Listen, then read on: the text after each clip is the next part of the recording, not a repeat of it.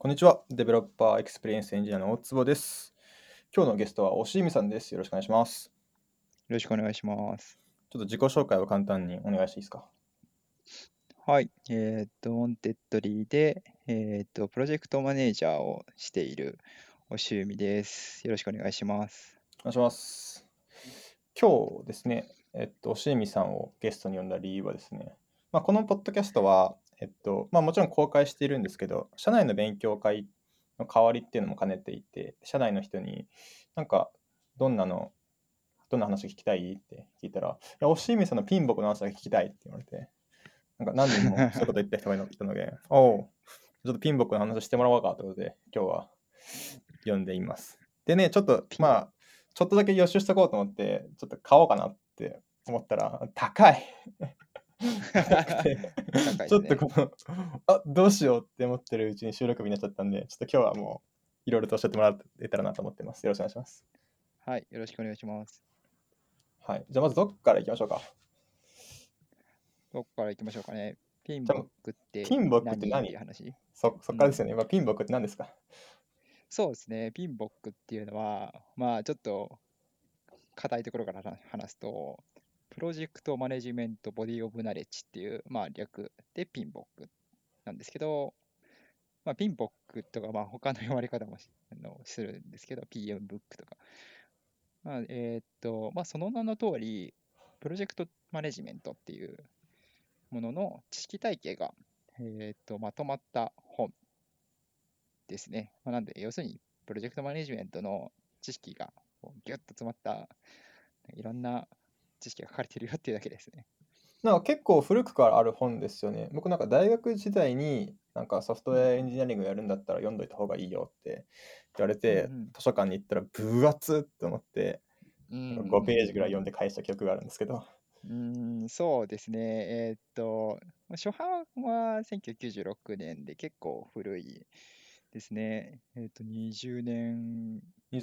前ですね。25年も経ってるのか。はい、立ってて、そうですね、今辞書って話が出てきましたけど、自分も今第7版まで出てるんですけど、第7版が去年に出たのかな、出たんですけど、自分は第5版を初めて見て、自分の感想も同じでしたね、辞書。明らかに、ドンキみたいな感じですよね。だから、そういう印象を持ってる人は結構、ピンボックっていうものを知ってる人は多いかなと思うんですけど、ちょっとこれは後でもしかしたら話すかもしれないんですけど、第7版はかなりスリムになって300ページになったので、ちょっと業界が騒然としたという事件があったんですけど、ちょっとその第7版っていうのを、今回は使って解説しようかなと思ってます。300ページも普通に多いですけどね。もともとそうですね。雰囲気的にはもともとどれぐらいだったんですか。その倍ぐらいですか。その倍以上はあったと思いますね。倍以上あったし、紙もね、もっと薄かった記憶があるんですよ。なるほどね。記憶で火災以上のページ数があったような気がしていて。それが第7版最新版、半年とか前に出たやつだと。そうですね。日本語版が出たのが最近なのかな。そうですね。日本語版が11月ってだけで、多分英語版が去年のどこら辺だったの、夏かそこら辺に出たんだと思いますね。ちょっと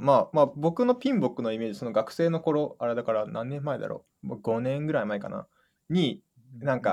イメージとしてはソフトウェアエンジニアリングするけど、SI 屋さんみたいなでっかいところに行くわけじゃないし、俺に関係ないかなみたいなことをちょっと思った記憶があるんですけど、そのうちの僕止まってるんですね、イメージとしては。実際のところどうなんですか。その我々みたいなベンチャー企業、小さいところでもピンボックって役に立つんですか。そうですね。一般的にやっぱピンボックって硬いって物理的じゃなくて硬いイメージがあるかなと思うんですけど、ピンボック自体は、すごく広範な範囲の、話をしていて、どんなプロジェクトマネジメントでも、適用できると思っているので、我々のようなベンチャーでもそうだし、さっき言った SIR とかでもそうだし、じゃあ最初僕はこう人数規模的になんか人数規模がすごく多いところで使うものだと思ってたけれども、別にそういうこともないし、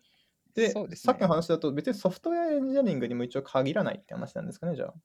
うん、おそらく限らないでもできると思います。なんか、ソフトウェアに関連することが、ちょこちょこ入ってくるんですけど、例えば建築とかもプロジェクトと考えられるかなと思うし、そうですね、かなりプロジェクトの定義もまた後で言いますけど、広範な範囲をカバーできるんじゃないかなと思いますね。一応そのソフトウェアエンジニアリングを伝統に置いてるというのは正しいっていう理解でいいんですかね。どうなんでしょう。意外とそういう記述はないかもしれないです。あ、そうなんですね。伝統にも置いてないかもしれない。はい、なるほど、なるほど、なるほど。そうですね。そうですね。多分、確かにソフトウェアで出てきたようなアジャイルみたいな概念も、載っているので、ちょっとソフトウェアっぽいかなって思うかもしれないんですけど、なるほど、なるほど。アジャイル入ったの前回の版なので、第6版。で入ったので、いつ何が入ったかまで把握してるんですねそのなんかピンボック伝道師みたいになってますけど今今日はいろいろ教えてくださいはい、じゃあちょっとここの辺で時間を使ってしまうとちょっといろいろ大変なので、もうサクサク進んでいきたいんですけど、まずどこからいきますか？プロジェクトの定義から。そうですね、どうしようかな、どこから話そうかなと思うんですけど、一旦じゃあ、そもそもなんでそのピンボックって話が出てきた、さっきなんかピンボックの話が聞きたいって言われたみたいな話を言ってたけど、なんでその話が出てきたかみたいな話をちょっとしようかなと思ってます。はい。モンテッドリーって、モンテッドリープロジェクトマネジメントの歴史的なところで言うと、なんか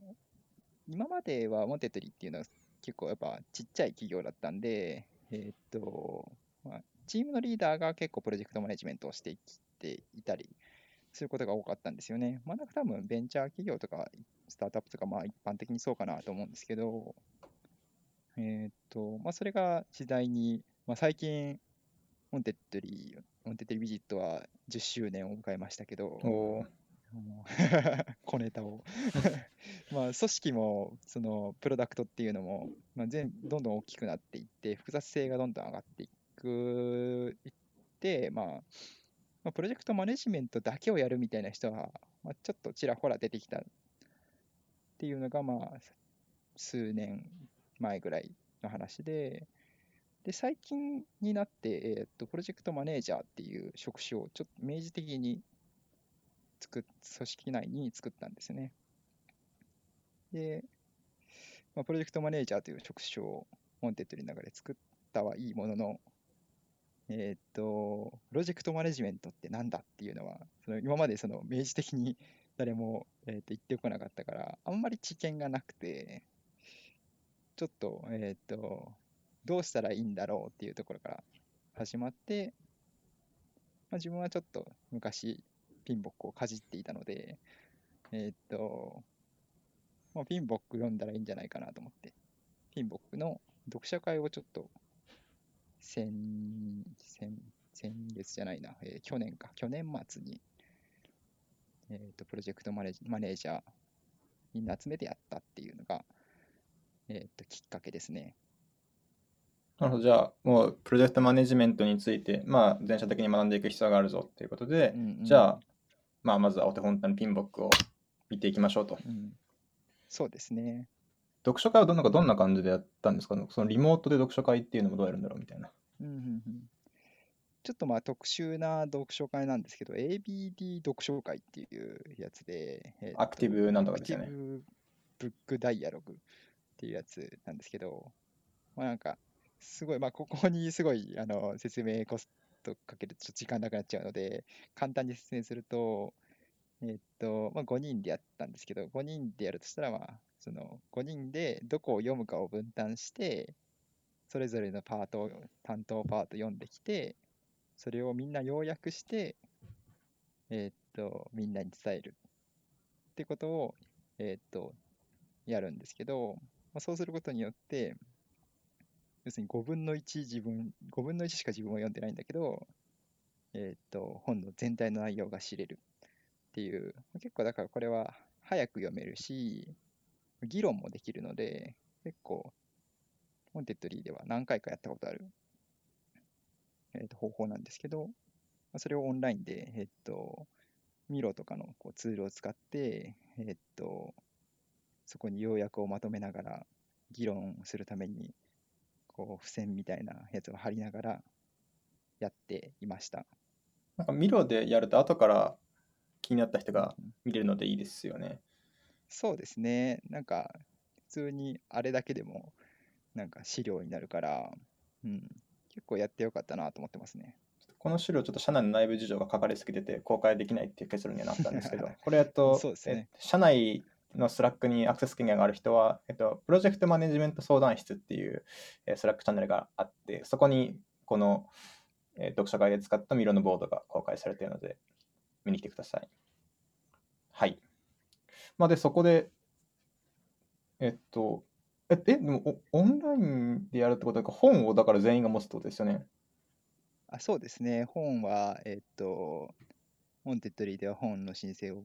GitHub 上でやるんですけど、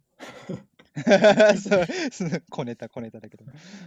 本はそうですね、申請すると CTO が買ってくれるんですけどす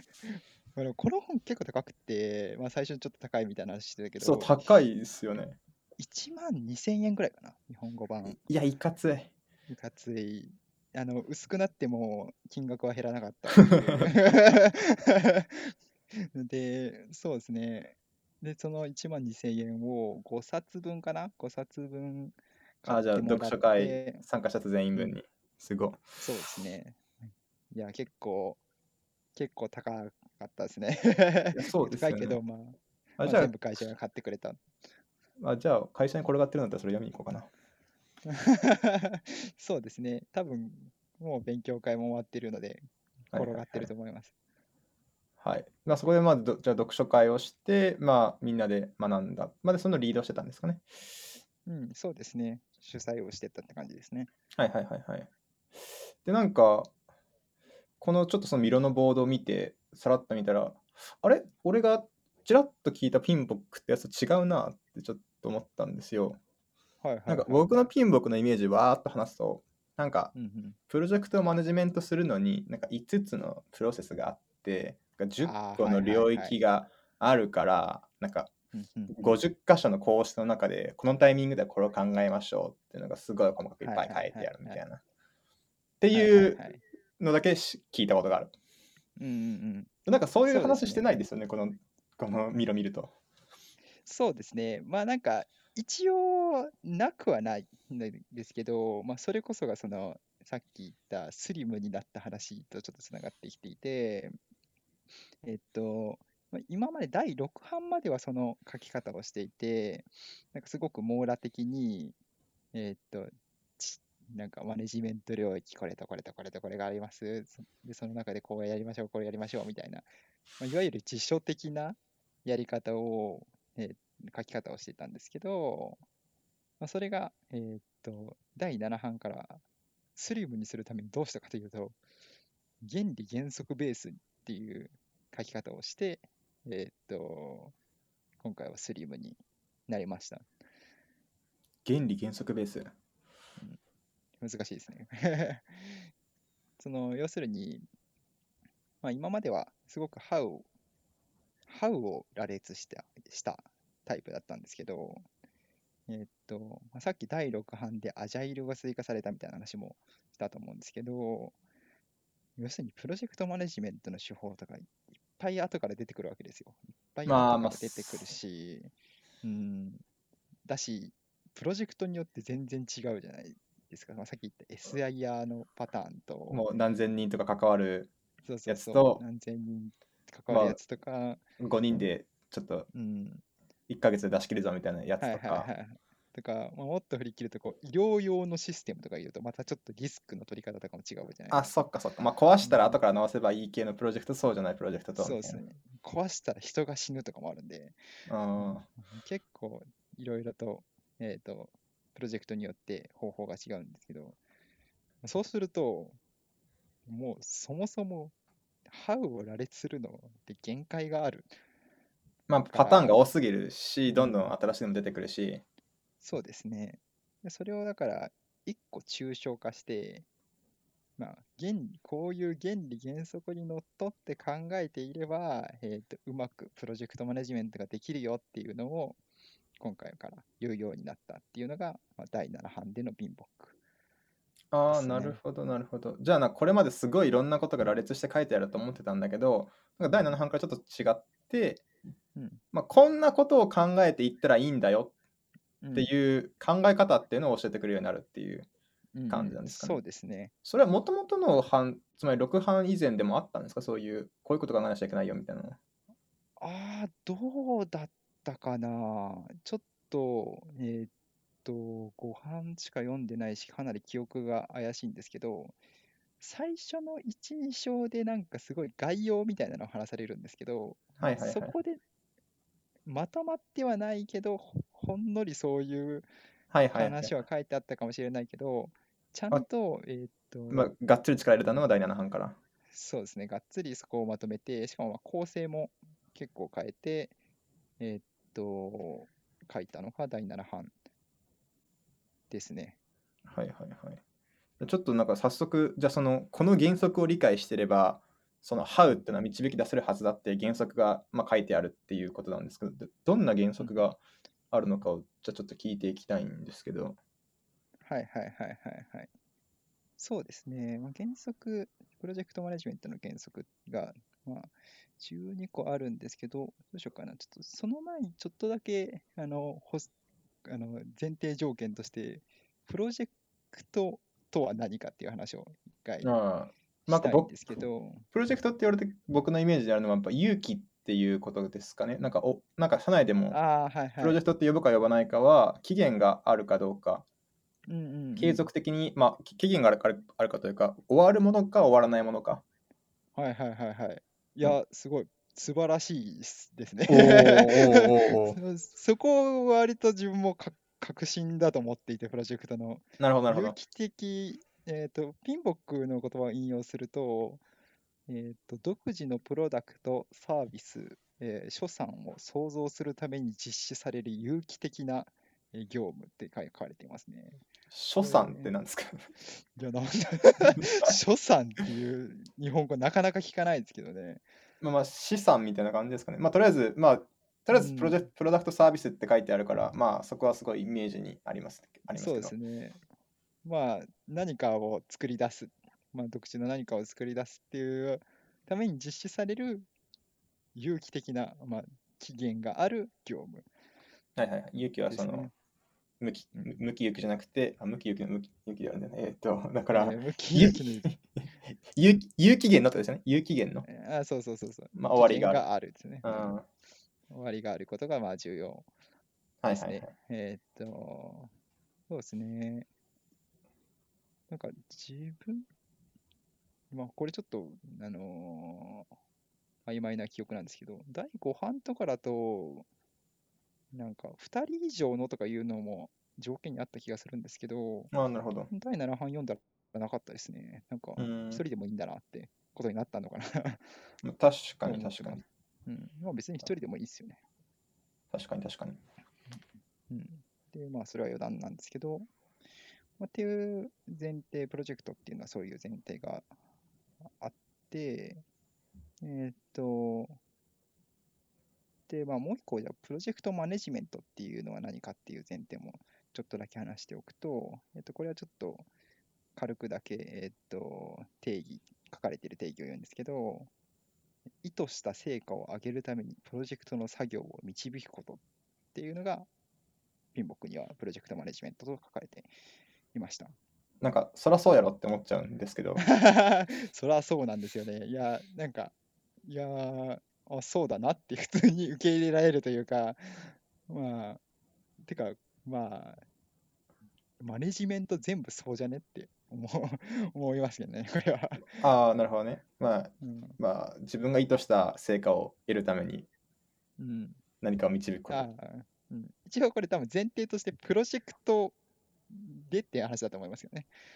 ああ、なるほどなるほど。うん、まあそうですね。結構そういう、まあ、定義がされている、まあ、ピンボックなんですけど、まあ、その中でまあさっきの原則の話にちょっと戻っていこうかなと思っていますと。はいはいはいはい。まあ、プロジェクトって有機的な業務をマネジメントする、うん、まあ、それを意図した成果に導くことっていうことをやるための原則がいっぱいあると。そうですね。導くためにはどうしたらいいのかっていう原則が何個も、12個、ピンボックの中には挙げられていますね。結構多いですよね。結構ありますね。うん。まあ、っていうのも12ファクターアップとかいうから、まあ12個ぐらい。まあ、なんかちょうどいい数なのかもしれないですね。もしかしたら。はい、で、これ全部言ってるとすごく、時間がかかってしまうんですけど。じゃあなんか、うん、これは大事だよみたいなのは。そうですね。なんかこう、先にちょっと言っておくと、当たり前のことを言うんですよね、これ。原則って。はいはいはいはい。めっちゃ当たり前のことを言うんですけど、まあ、それをちゃんと意識しろっていう、多分あ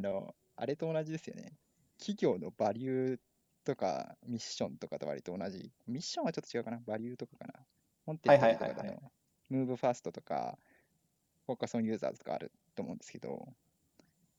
まあ当たり前っちゃ当たり前じゃないですか。まあ、確かに、まあ、早く動くことであったり、まあ、ちゃんと仕事は終わらせようってことだったりとかっていうのが、まあ、ウォンテッドリーの社員が意識すべきバリューとしてありますけど、まあ、確かにそれをしないのってなかなかないですよねっていう。そうそうそう。まあ、ウォンテッドリーの社員があれをめっちゃ意識できてるのは、本当にすごいことだと、他の会社ではあんまりないすごいことだと思っているんですけど。あ、そうなんですね。うん、まあ多分そんなに一般的にそれができている企業はいっぱいないと思っていて、まあ、それ、まあ、今のバリューの話と同じような感じで原則が合ってるんですけど、例えばですね、例えば、こ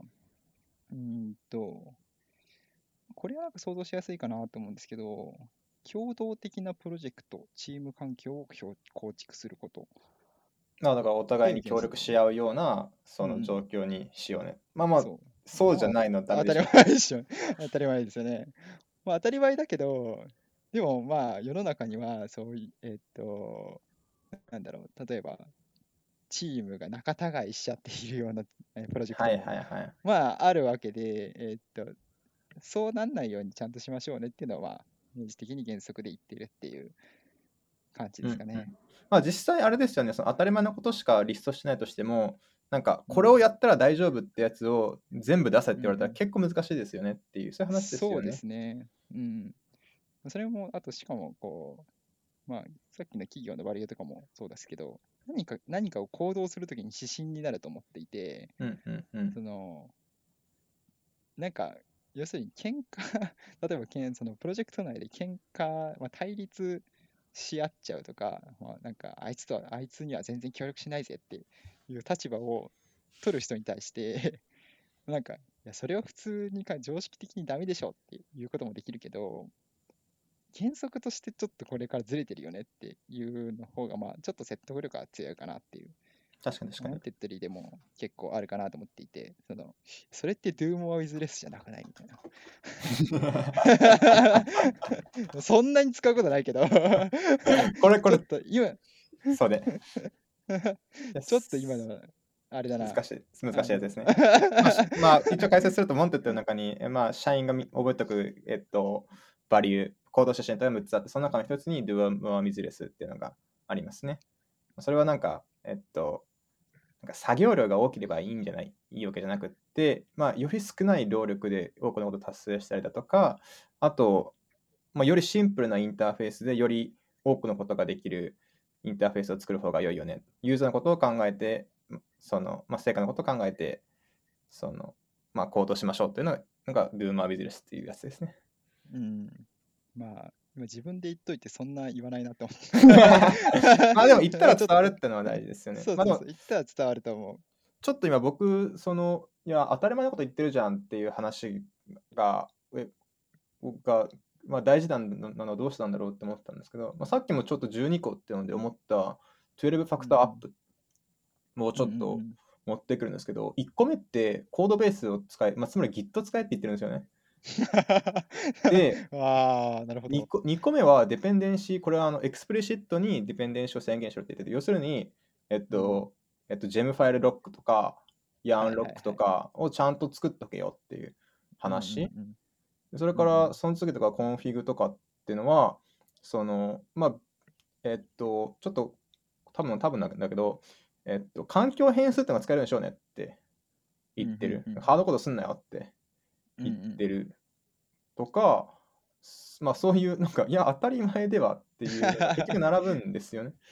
そうですね、なんか原理原則ってやっぱそうなる傾向にあるんだろうなと思ってて、ただ全部をちゃんと書いて満たされてるかどうかをチェックするっていうのは結構、まあ、難しいのかなと思いますね。似た話だとちょっといろいろ思うことがあったんですけど、社内でプロダクションレディチェックリストってありますよね、はいはい、ありますね。例えばもうなんか監視が入っているかとかその、まあ、こういうそのエラーレポーティングのツールがインストールされてるかとかっていう新しいマイクロサービスデプロイするときにチェックするリストがあるけど、まあ、全部当たり前で監視者いるときとかエラーが起こったらレポートしろよってあるんだけど、まあなんか何もない真っ白な状態で全部それをリストしろって言われたらまあ漏れちゃうよねって思うから、まあそうですね、原理原則っていうのはそういう傾向になるんだろうなってちょっとふと思った次第です。そうですね、それこそさっきそのピンボック見始めたのはプロジェクトマネージャーっていう職種が新しくできて何したらいいか分かんないみたいな話を、したと思うんですけど、何したらいいか分かんない人にとっては相当心強いというか、あこれをしてれば俺はプロジェクトマネージャーなんだっていう、あ確かにその感覚ができる。そのプロダクションレディもそうですけど、これをしてればプロダクションレディってちゃんと言えるんだっていうのが認識できるから、それはすごいいいことかなと思ってますね。はい。ちょっと2回連続でスラックの流すってことやってしまった。通知音が。はい。まあ、そういう原理原則があるっていう話ですが、他のやつもちょっと紹介しておきますかね。適応力と回復力を持つことっていうのがありますね。これ何言ってるかちなみに分かります適応力はなんか状況が変わった時とかになんとかできるようにっていうことですかね。回復力は何ですか、回復力っていうのは例えばなんかそのなんか失敗してしまった時にそこからマイナスからゼロに戻す力っていう感じですかね。ああ、なるほど。うんうん。まあプロジェクトって、まあ、これはピンボックに書かれてちょっと記憶に残ってるんですけど、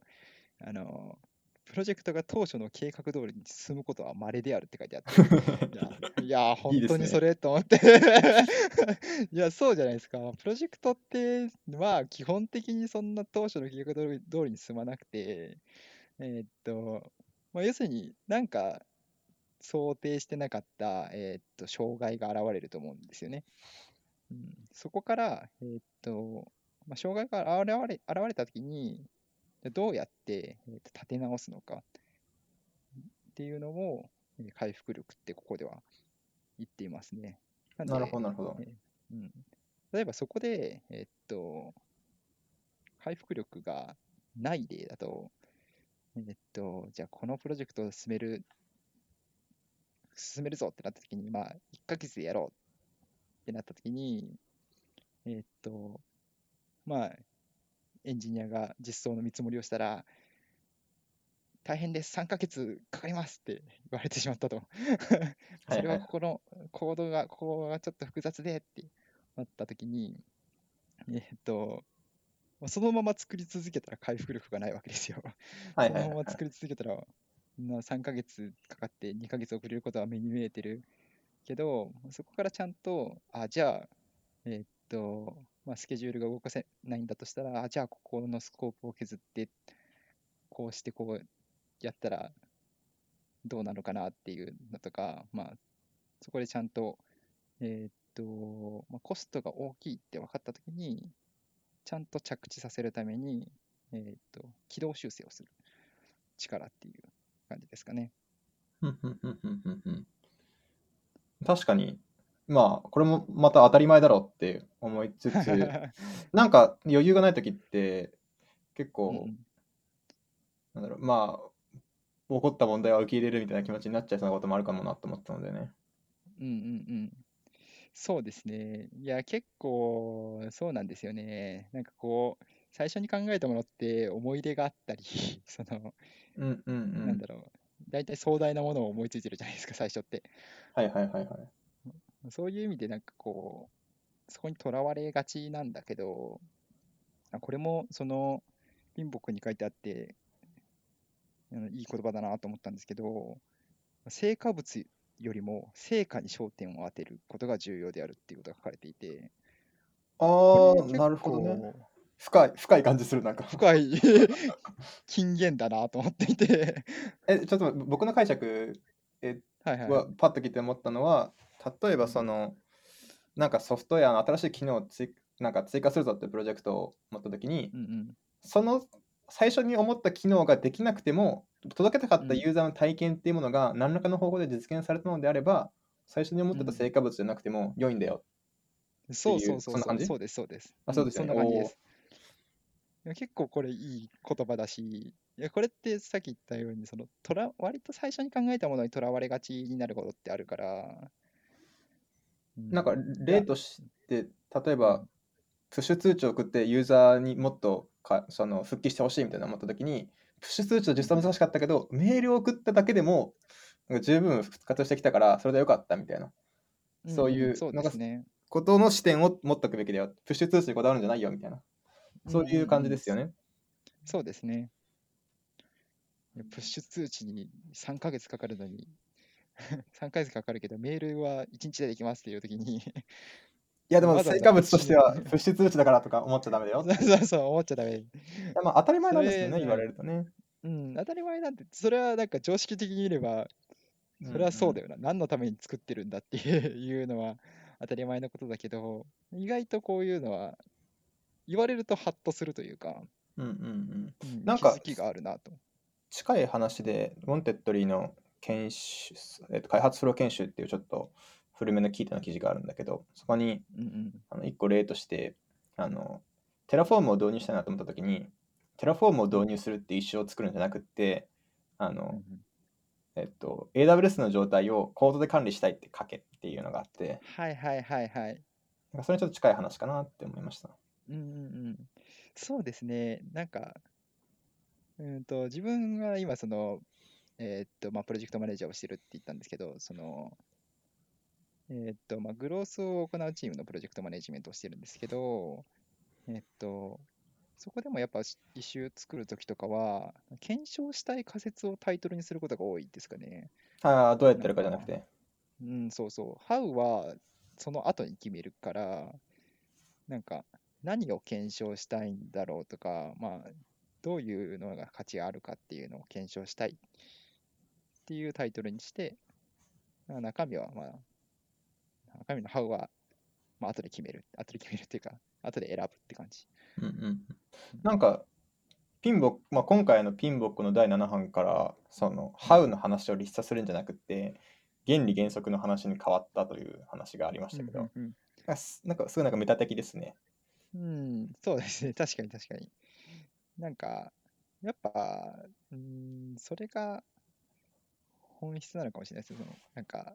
ハウに固執するってか、要するにもしかしたらピンボックもそうだったのかもしれないですね。ピンボックも元はハウに固執してたのかもしれないですね。もしくはハウをリストしたらきちんと原則に気づいてくれるだろうと思ったら、みんながハウばっか、実際僕もそう思ってましたからねそのハウリストだと正直思ってたので、そうではなくて原則一覧だぞっていう感じにしたんですかね。まあ、だから結構そこは今回のピンボックの編纂にも結構関わるような言葉だったなって思いますね。なるほどなるほど、うん、はい。じゃあ、原則があって、これが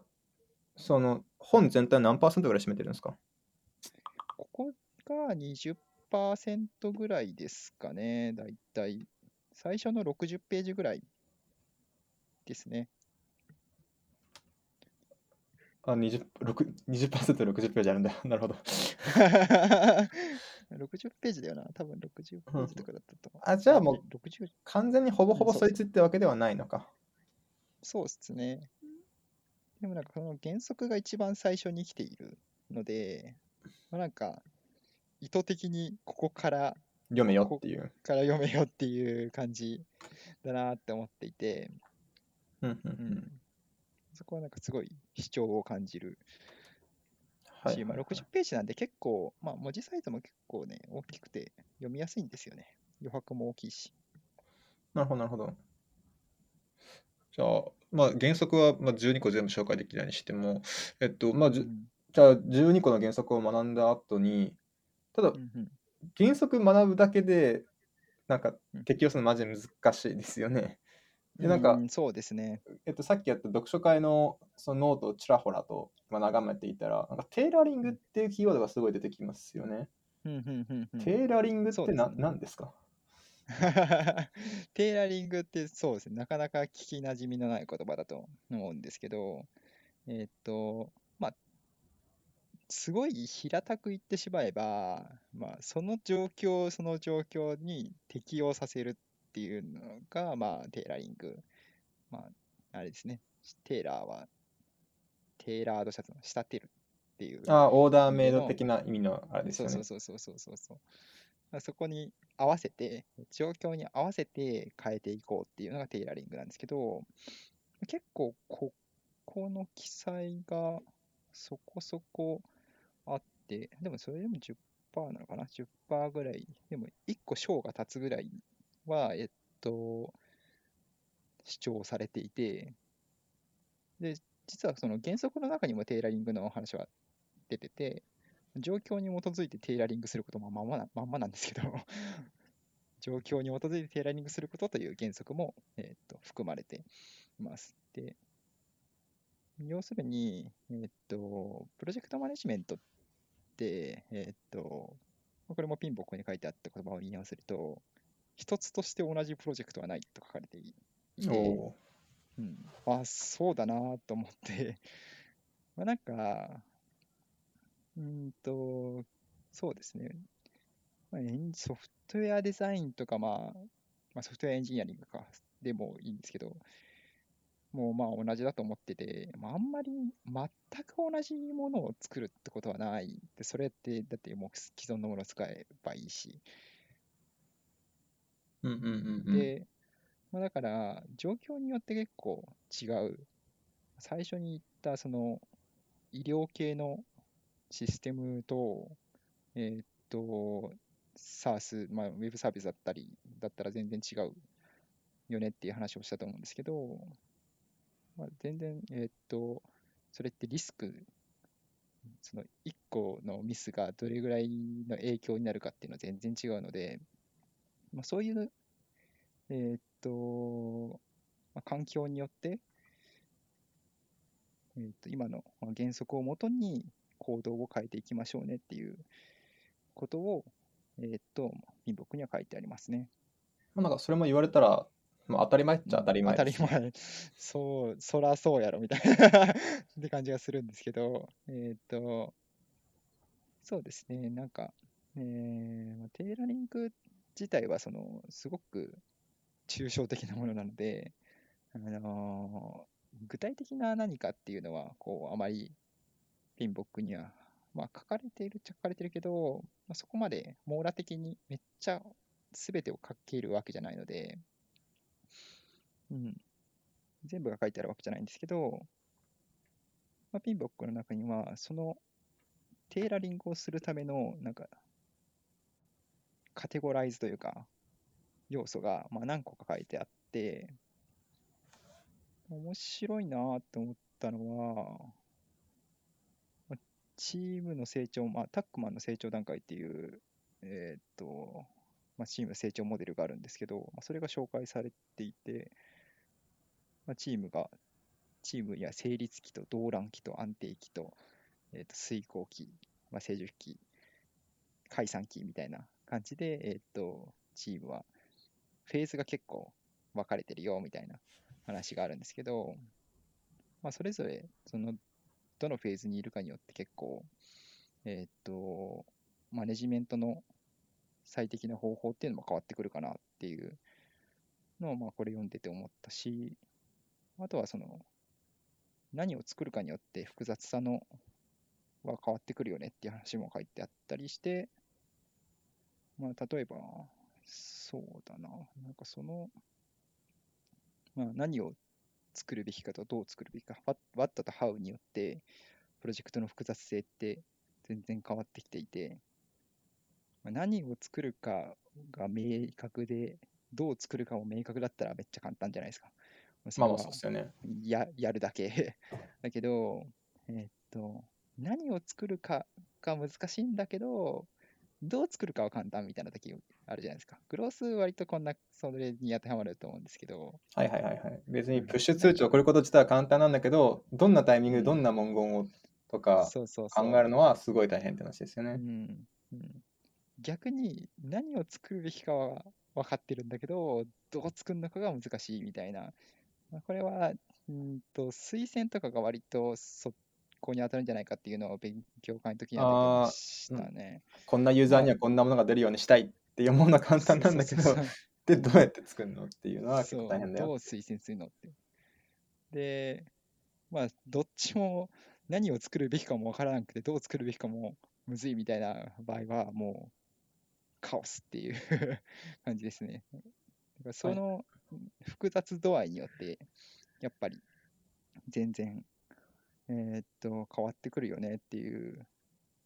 そのテーラリングするにしても、どうテーラリングすべきかっていうのは変わってくるかなと思っていますね。なんか今聞いてて思ったのは、そのチームのフェーズだったり作るものの複雑さだったりっていうのが、一個一個違うプロジェクトによって違うので、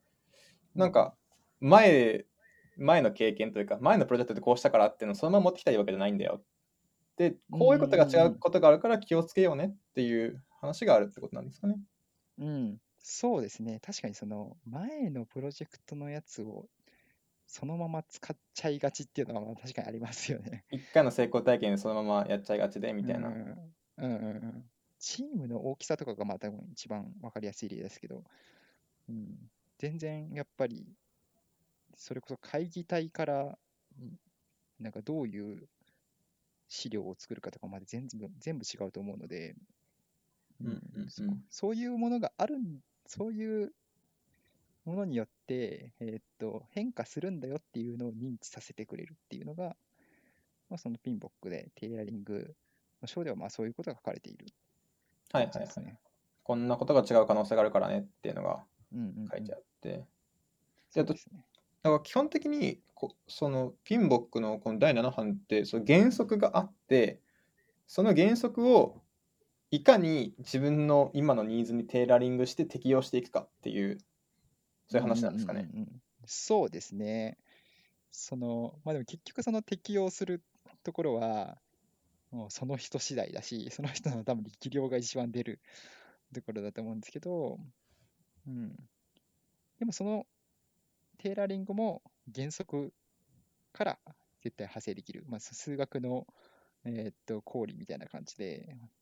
そこから全部導けるよっていうのが、ピンボックの主張ですね。公理っていうとすごく納得しますね。なんか数学の公理もそりゃそうやろみたいなことを公理として並べられて、これの何が面白いのみたいなこともだけど逆にこれだけの 原則とか公理だけであんな定理も証明できるんですねみたいなことがこれだと思ってて、そうですね。だから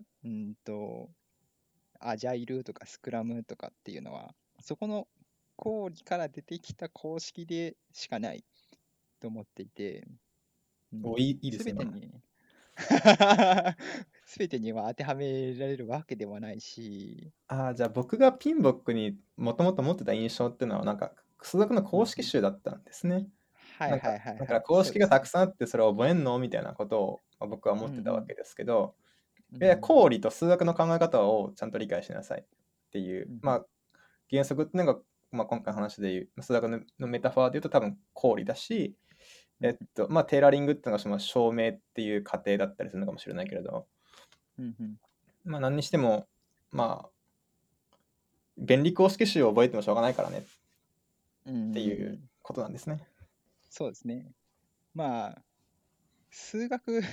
の例で言うと、確かに公式を覚えてもなんとかなるかもしれないけど、そうですね。でも結局その途中でもちょっと話したんですけど、いろいろ手法あるし、どんどん生まれてくるから、それを全て書き記すのは無理だし、まとめるのも無理なので、原理原則があって、そこから、テーラリング、して、全てを、生み出せるようにした方が、じゃあ1個抽象度を上げて、全体を網羅した方がピンボック、という、プロジェクトマネジメントボディオブナレッジとしてはいいよねっていう結論に至ったのかなって自分は推測してますね。なるほど。じゃあ、変わんない部分を抽出した、抽象度を1個上げて変わんない部分を抽出したっていうのが、第7版の構成っていう感じなんですかね。そうですね。一応もちろんその How の部分も上げられてはいて、やっぱそういう How が公式を知っていれば、その公式をちょっと変えればこっちを導けるよねっていうのもあるから、その How って言ってるのはちょっと僕のイメージしてるのって例えばそのアジャイル開発とはこうだとか、なんかガントチャートってこう使うんだよみたいな、そういう感じのものですか？そうですね、そういう感じのやつですね。開発アプリローチにはWaterfallみたいなのが、Waterfallとかアジャイルとか、そのハイブリッドがあったりとか、そういういろんな方法論、既存の、よく知られている方法論っていうのも書かれていますね。じゃあでそれをピンボックになんかアジャイルがおすすめって書いてあるからアジャイルやるとかじゃなくて、今回のプロジェクトの目的は何で、その君の考えるべき原則は共同的なプロジェクトチーム環境を構築することなので、今回はこれが良いですよねって考えなさいよっていう、みたいな感じ。そうですね。そうそうそう。なんか、今言ったので多分合ってると思うんですけど、ピンボックに書かれていたテーラリングのプロセスで言うと、例えばその、開発だとしたら初期アプローチ。初期の、その業務に最適な開発アプローチを選択して、例えばだからウォーターフォールとかアジャイルとかですよね。選択します。そこから組織に合わせてテーラリング。ウォンテッドリーという組織は、どういう人がいるのかとか、どういうバリューを持っているのかとかによってテーラリングして、さらにそのどういうプロジェクトなのかっていうのによって、例えばそのウォンテッドリーでも企業側を作るのか、ユーザー側を作るのかっていうので、結構特性は違う。リスクがどれぐらい取れるかっていうのは違うと思っていて、そういうのに合わせてテーラリングする。だからなんかちょっと上から組織、プロジェクト、って感じで、テーラリングしていく。大きな方からテーラリングしていくっていうプロセスが書かれていますね。うちの組織はこういう組織なのでちょっと合わせて、さらに今回のプロジェクトはこうなのでもうちょっと合わせて、さらにそこからまた継続的にずっとまた更新していくっていう、なんかそれでとそのウォンテッドリーっていう組織に合わせたテーラリングする部分としてはこんなことやってるよってのは何かあるんですか？そうですね。ウォンテッドリーのその社員とか、ウォンテッドリーの特徴として社員ちょっと途中に出てきたんですけど、社員がミッションとかバリューとかの理解度がすごく高いのが、このビジットっていうプロダクトを作ってるのもあって、めちゃくちゃそこは、高い、他の会社に比べて高いなと思っていて、だからなんかモチベーション的なところで、もちろんモチベーションマネジメント必要なんですけど、他のなんかもう俺働きたくねえみたいなタイプの社員がいっぱいいるわけじゃないから、そこはすごく、薄くして、もっとなんかそのなんだろうな、コミュニケーションをうまく回るようなやり方に重点を置くとか、他のところに重点を置くっていうことを見てたりしますね。あとはモンテッドってのエンジニアの評価基準って、実はそのプロジェクトマネジメントって書かれている項目が結構多くて、半分ぐらいは多分最初のうちはあると思うんですけど、だから個々人が割と自立して、やってもらうっていう、なんだろう、文化があるので、そこもなんかそうすごくガチガチに、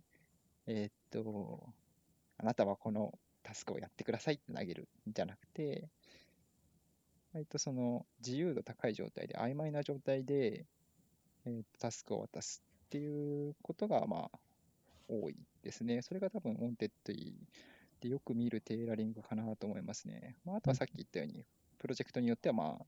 企業側なのかユーザー側なのかによってテーラリングしていく、リスクの度合いが違うからどれぐらい検証期間を設けるのかとか、そういう細かいテーラリングがあるんですけど、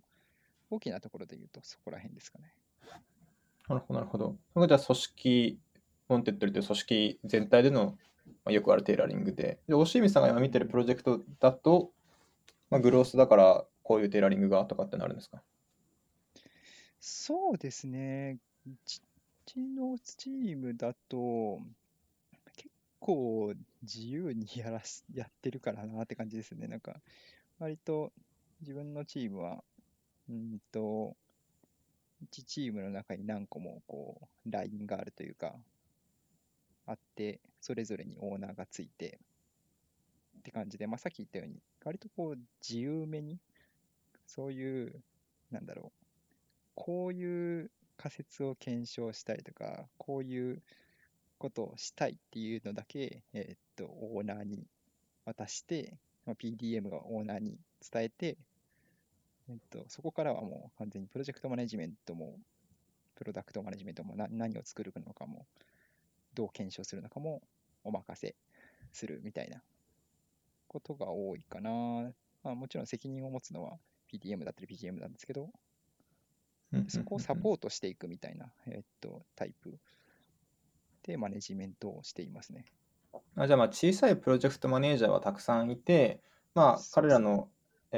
サポートであったり取りまとめとやっていくっていう感じの立ち位置に回ることが多くなるっていう感じなんですかね。そうですね。結構グロースではそういうことが多くなりますね。大きな機能を作る場合はそうでないラインもあるんですけど、それが多かったかな。例えばそれグロースの場合っていうのは、そのさっきなんか複雑性の話ちょっとありましたけど、その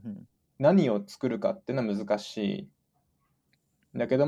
何を作るか決まったら、どうやって作るか自体は簡単なので、ちょっと創造性っていうところがすごく大事になってきたりするから、任せる範囲がどうしても増えてくるみたいな感じですかね。そうですね。だからなんかHowはそんなに難しくないので、なんかフロントエンドエンジニアとバックエンドエンジニアが一人いてみたいな、そういう感じじゃないですね。なんか逆に例えばその決済系をじゃあなんか作り直すみたいな、プロジェクトとかやっていくときには多分、その自由にやらせるっていうよりは、こことここはきっちり守るぞみたいなことをもう少し取りに行くとかしなくちゃいけなかったりするんですかね、イメージ的には。そうですね。多分そこだともっとさっき言った企業側のっていうのと同じだと思うんですけど、リスクがあまり取れなくなってくると思ってきて、リスクを減らして、例えばそのスケジュールとかをもっと伸ばしていったり、さっき言った指示的に、していくっていうことがもっと多くなってくるのかなって思いますね。なるほど。いやなんかね、今話した話も当たり前っちゃ当たり前じゃんって思っちゃうんだけど、なんか今でもパッとこの目をつぶって、じゃあそれ以外に考えること何って、そのリスクのマネジメントと複雑性と、はい、それ以外に考えること何ですかって言われたら、知りませんってなるなって思って。そうですね。まあ、そういう意味では、ね、当たり前のことをちゃんと全部眺めて知っておくってすごい大事なんだろうなって、やっぱ、初めの話に戻るけど、思いましたね、これ。うんうん、そうですね。なんか、やっぱ、全然最初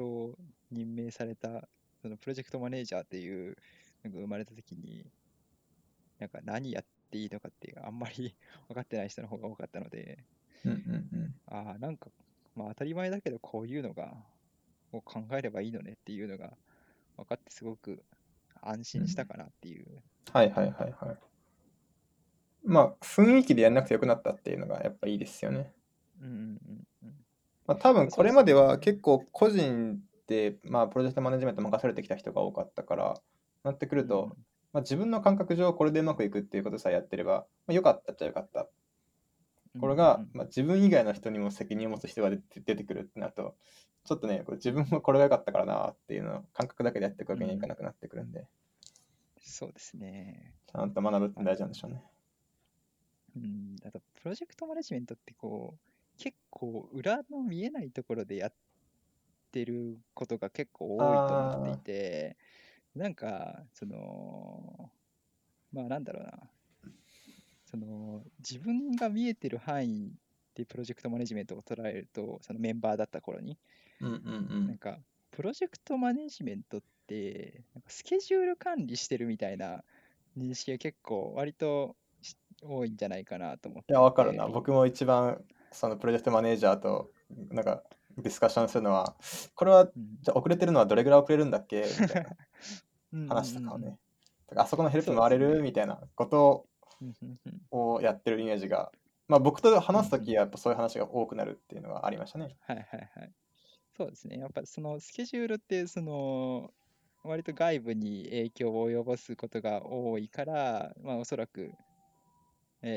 そういう認識な人が多いのかなと思うんですけど、まあ、プロジェクト、そのスケジュール、さっきのまあ原則の話に戻ると、原則、まあ、全部読み上げてないんですけど、原則の中にスケジュールっていう言葉は一個もないんですよね。おお、なるほど。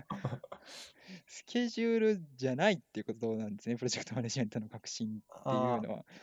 なんか最初にスケジュール管理する人って意味ではないよっていう話ありましたけど、それだけじゃないっていうことだと思ってたんですけど、なんかそもそも原則に出てこないぐらいのあれなんですね。うん、そこはまあまあやるんだけどコアなところ原則レベルではない。ただそこから派生した一個でしかないっ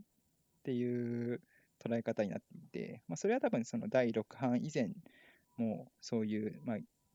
マネジメント体系がマネジメント領域がまあ何個あるみたいな話が最初にあったと思うんですけど、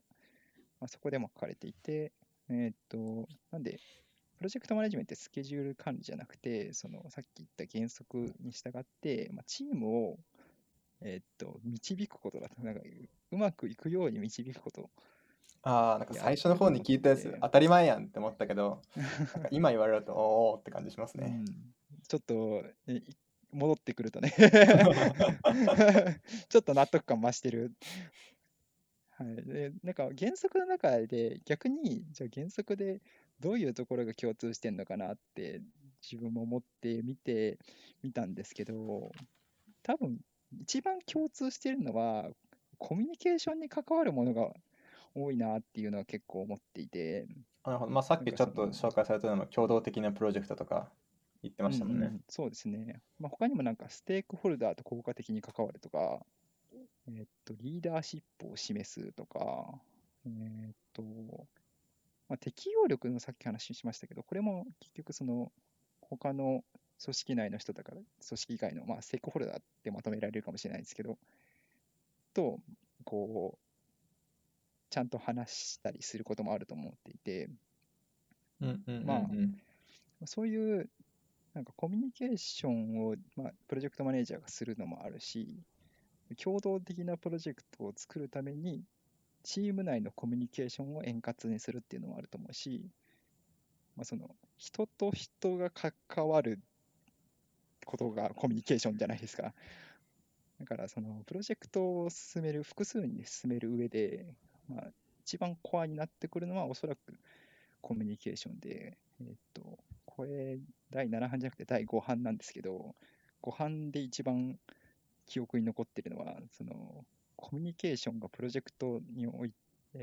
のマネジメントにおいて最重要要素だっていう書かれている、ちょっと英語で読んだんで多分原文ままじゃないんですけどっていう記述もあって、その時結構ハッとさせられたというか、当たり前なんだけどそれも当たり前なんだけど、あそこなんだと思って、スケジュールじゃないんだって思ってなるほどなっていう、要するに今日言いたいのは、プロジェクトマネジメントっていうのはスケジュール管理おじさんではないよというスケジュール管理おじさんではなくて、まあ、実は裏でいろいろやってて、まあそのコミュニケーションを取り持ったり、いろいろうまく回すために、プロジェクトをうまく回すために、何でもやるおじさん。何でもやるおじさん。で、まあ、そのプロジェクトマネージャー、まあ、プロジェクトマネジメントっていうのは、原則っていう、まあ、12個の原則からを行動指針にして、それを、まあ、いろんなプロジェクト、まあ、一つとして同じプロジェクトはないので、いろんなプロジェクトに応用していくことが大事なんだよっていうのが、まあ、ピンボックの言ってることですね。なるほどね。なんか僕話してて、まあ、数学のメタファーさっきやったけど、他にもってこととしては、なんかコーディングルールとかってのちょっと思ったんですよね。はいはいはい、はい。なんかこういう書き方をしてはいけないみたいな、いうルール、まあ、例えばマジックナンバーダメだよとかあるじゃないですか。はいはい、でそういうのをまあ、そういうルールも分かりやすいんだけど、そういうことの表面だけHow っていう部分だけをいっぱい覚えるんじゃなくって、まあ、読みやすくてメンテしやすいコードを維持することが大事だよみたいな原則っていうところからそれは生まれてるんだよっていうことをちゃんと考えなきゃいけないなってなみたいなことを思ってて、うんうんうん、まあたまになんかこのフレームワークを使えばいいらしいじゃなくて、なんでそれを使うのか考えようよみたいな聞いたの記事とか定期的に上がったりするけれども、まあ似たような話なのかなってちょっと思いましたね。うんうんうん、そうですね。なんかやっぱ How だけ覚えても、じゃあなんでそれがいいのかっていうのが分かってないと、まあ、応用はテーラリングはできないと思うので、うん、結局これ全ての全てにおいて言えるのかな、全ての具体と抽象、まあまあ確かに言えるんだろうなと思っていて、だから具体だけだと、まあ、結局応用が効かないから、うんうんうん、応用を効かせてこう広く、対処する、まあ、ピンボックの原則的に言うと適応力と回復力を持つためには原理原則っていうのが、まあ、必要なんだろうなっていう、まあ、何でも出てくるな。いや、ピンボックっていう本を書くのも一個のプロジェクトだと思うし、確かに何でもメタメタしていくなこれ。そう、非常に抽象度の高い話が続きましたけど確かにそうですね。ちょっとこれね、なかなかこの、まあ、実際原作も全部紹介できていないし、なんか今回の話も抽象的でふわふわしてしまったので、これどれぐらい伝わったのかちょっとわからないんだけどまあ社内の人はぜひ最初に紹介したプロジェクトマネジメント相談室という Slack のチャンネルに来てみてください。社外の方はちょっと俺は違うと思うとかって もっと詳しく聞きたいっていう人はぜひワンテップで話を聞きに行くボタンを押しに来てください。そうですね。その際には、はい、ぜひピンボック1万2,000円を買って持参してお持ちください。お持ちください。はい。こんなところですかね。他になんか話しておきたいこととか告知とかあったりしますか？そうですね。今回の内容は一応、記事にするつもりではいます。お、言っちゃいましたよ。公開する場所で言っちゃいましたよ。お願いしますね。記事にするつもりでは、まあ、なんか今のを簡単にまとめて、まあ、原則っていうのも今紹介しきれなかったので、全部書ける形で、まあ、何回かにわたって書こうかなとは思ってます。はい、じゃあそれが出たら、概要欄に追記しておくので、ぜひ確認してみてください。はい、本当ですかね。じゃあ今日はピンボックについてちょっとふわふわしてしまいましたが、いろんな話を聞きました。おしみさんでした。ありがとうございました。ありがとうございました。